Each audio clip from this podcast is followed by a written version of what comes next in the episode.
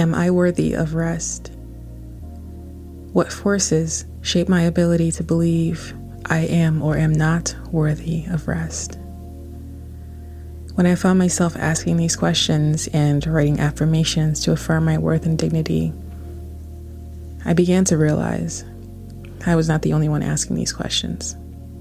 My name is Rose J. Percy, and I started a podcast called Dear Soft Black Woman to center conversations from Black women and femmes about what it looks like to pursue rest as vocation.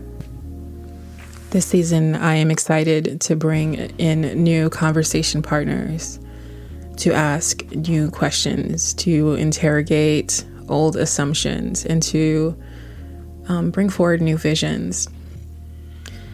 I'm dreaming of soft spaces, spaces that we cultivate for us to belong, to affirm one another's journeys, and continually interrogate what it means for us to live out rest as vocation.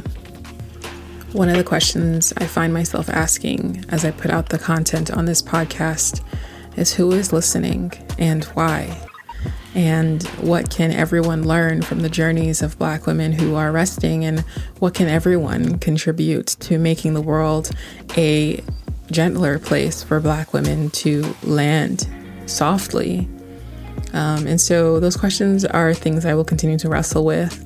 But in the space that I make in my newsletter, a gentlelanding.substack.com, I am making space to ask all kinds of questions about rest and softness and how it relates to our embodied experiences of faith and the challenges that come along with all of that. And so I invite you to become a Substack uh, subscriber, join the community over there. And if you have the capacity, become a paid subscriber so that I can use the funds to support the work I do through this podcast and through the Mighty Network. This episode will be released on the one year anniversary of the start of the podcast, which also represented the start of my final year of my Master's in Divinity program, which I affectionately call the Midwife of Divinity program.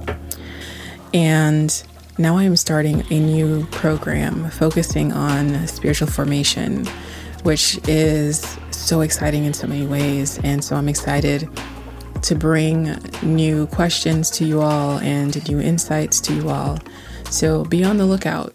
Um, your girl's vocational callings are changing and shifting, and I am just doing my best to listen and respond um, to what I'm being called to as it affirms um, my inquiries, my embodiment, my intuition. And as always, something about centering all of those questions and concerns is a very womanist project. And um, as I share my journey and stories with y'all, and as uh, guests come on to share their stories and journeys, I hope you it serves as an invitation rather than a prescription, but an invitation to examine your own story and to make new commitments towards rest in your own life and new commitments towards solidarity with those who are seeking a black rest in the world. So stay tuned, y'all. More is on the way. But I leave you with a few responses from the last season to the question Who are you? And who are you becoming?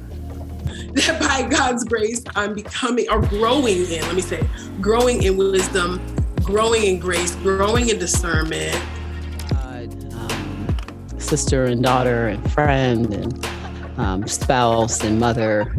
I can see very much myself. And I think that's probably some some degree of retention of um, of like the little Christina that that I still very have, much have a connection to um, the the childhood Christina.